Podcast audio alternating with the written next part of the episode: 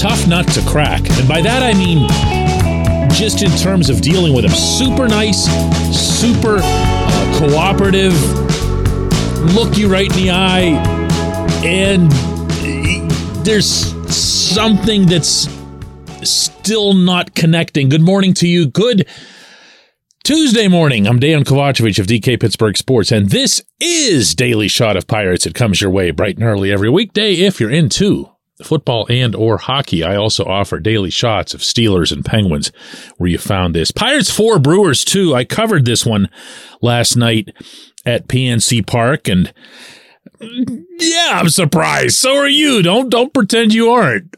That's a first place team that came in with a Cy Young winner on the mound and the Pirates went out there with eh, their regular lineup. Luis Ortiz got the latest TBD start and he lasted six innings, gave up a couple of runs, acquitted himself pretty well. Jack Suwinski with a two run homer. Andrew McCutchen with an RBI double left the game. Uh, removed from the game is the more technical term for an Achilles tendon issue that he himself told me afterward was no big deal. He could have kept right on playing. Sounds like he'll be fine. Hayes went two for four, a solo home run, a triple off the Clemente wall, and not one but two terrific defensive plays. He seems to be good for one every night, but throw in a couple and then all of that. And, you know, maybe it's time to step back and appreciate what he's done since Seattle. The reason that I point to Seattle is I was out there with him that game against the Mariners when he went 0 for 5 with four Ks and was just terrified to even take the bat off. Yeah, yeah, that's the one. He was batting 216 at the time. I talked to him every day on that trip. Got nowhere. Got nothing. Again, the conversation was there. The professionalism was as immaculate as ever. Just didn't really get anywhere. And I can see why it might be a challenge for others to get through as well. But someone has. And that someone is Jon Nunnally, the hitting coach at Double A Altoona, who's been spending some time, including commuting to Pittsburgh across Route 22 in person with Hayes to work with him on a new setup for his approach at the plate. And it's really, really worked wonders for him, to say the least. I'm going to give you some numbers here. This is Hayes through that date in Seattle that I just referenced compared to Hayes ever since. You ready? Before batting average 216. After batting average 315, best in the majors among all third basemen. On base percentage before 270, after 347. Home runs before two, count them, two, after 10, including the one last night. RBIs before 17, after 36. He has been over the last two and a half months or so. And remember that there was a span of about four weeks and change where he was held out because of the recurring back issues. He has been the player that everyone would have wanted him to be after signing that eight year, $70 million extension. He was kept to be an anchor of the franchise. Not the anchor, not the guy, not the star. That much was proven with the terms of Bryan Reynolds' contract a year later. But a guy within the overall context. And I asked him after this game, as part of a long conversation that we had, if that meant something to him, that he could finally show uh, to the team, to the city, that yes, he can be that. You knew that this franchise invested a lot in you. The city's invested a lot in you, and now you're showing them, aren't you? I mean, this is this is this is the player you were supposed to get. Uh, yeah. I mean, it's been a small sample size. I mean, still got to keep working, keep working hard. Still got a long way to go. Of course. Um, but yeah, it feels good just to finally find something you know, where I can, driving the ball, driving it consistently. Um, I mean, whether I make it out or get a hit, um, I mean, just at least hitting the ball hard on a line, more right. consistent. Right. So at the end of the day, that's all I can do, and then go out there try to make all the plays on defense. Doesn't get too excitable. See what I mean? What was the first term that you heard come from him there? Small sample size. He downplayed it. He diminished it. He wants to do better tomorrow. He wants to sustain this through the end of the 2023 season, all of which is understandable and admirable. It's the best way to get better. But especially in a sport like baseball, which will brutalize you for being inconsistent, it's staying humble and keeping the right attitude. But let's not kid ourselves here.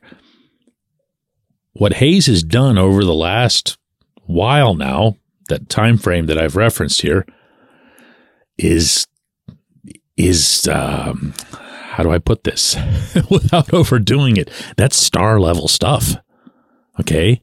When you've got the best offensive numbers of any third baseman in the majors for a long period, and you are unquestionably not just the best defensive third baseman, but according to most metrics, the best defensive player at any position in baseball. Yeah, yeah, that's uh, that's okay. When we come back, J1Q. This portion of Daily Shot of Pirates is brought to you by our friends at North Shore Tavern, that's directly across Federal Street from PNC Park. It's home of Steak on a Stone, an eating experience, underscoring the word experience. The steak is brought to you partially cooked on an 800 degree stone and you do the rest. It's a ton of fun, it's a great meal, and it's a baseball atmosphere like no other in Pittsburgh. North Shore Tavern, right across Federal Street from PNC Park. Your front door, your car, your bike, your computer, your gun. Safety is a habit. Every day you lock and secure your home and everything you want to keep safe. Gun safety and responsible storage are no different and the best way to help prevent accidents, misuse, and theft. If you have a firearm, own it, respect it, and secure it. Visit projectchildsafe.org, brought to you by the National Shooting Sports Foundation and the Bureau of Justice Assistance.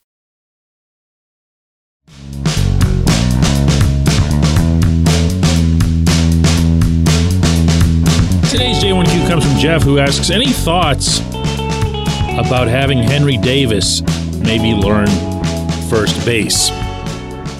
Jeff, if I'm the Pirates, I'm approaching this offseason with Davis in a, a twofold manner. One, I would have a real heart to heart with him about catching because it could not be clearer to me, and I would imagine to him as well, that the Pirates don't believe in him as a catcher. They can say all they want about how they believe in him as a catcher, how they're going to give him every opportunity. But the cold fact here, the ice cold splash of water on this whole scene is that the second half of this ongoing season meant nothing, and they still were terrified to put him back there. They still didn't want him catching their current pitching staff. They still didn't want him affecting the outcomes of games that, if we're being honest here, doesn't look like the general manager's all that interested in winning. So have a talk with him. Find out how he's feeling about it. Let him know with no filter how you feel about it as a management, as an on field management. Let him know. That way you can hash out everything and he can skip past any future charades and just focus on a position. Now, from there, the second thing that you do is figure out what that position is. I say right field and go nuts. Get him out there shagging, get him out there uh, doing specific drills, adjusting if needed his training regimen. But give him a fair chance.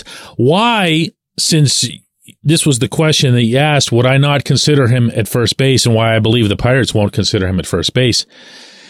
Is you're talking about an 80 grade arm. That's the highest grade on the 20 to 80 scouting scale. He has an absolute bazooka for an arm. You have seen that. You have seen it as a weapon in the outfield. So you don't even have to wonder or try to visualize what that might look like. It's there for you. If that's at first base, you're not getting anything out of that other than the once in a blue moon 363 double play, you know? Also, and this is unpleasant to bring up, but these are the kind of conversations that get had internally, and I'm going to go ahead and broach this anyway. If Oneil Cruz, for whatever reason, doesn't recover to the extent that he can stay at shortstop, the logical move for Cruz would be first base. Super tall guy, and yeah, he's got an 80 grade arm too. You've got two of them on the roster and you'd be wasting his at first base, but at least you'd be doing his for a tangible reason because he theoretically wouldn't be able to play positions that involve a whole lot of uh, lightning quick reflexes, or in the case of the outfield, flat out sprinting. Now, I know, I know, nobody wants to deal with that. And for what it's worth, I don't expect Cruz to have that kind of difficulty. I believe that Cruz will be able to stay at his position of preference. But you've got to be able to think about stuff like that in arranging long term, important future pieces. I appreciate the question. I appreciate everybody listening to Daily Shot of Pirates. Going to do another one of these tomorrow.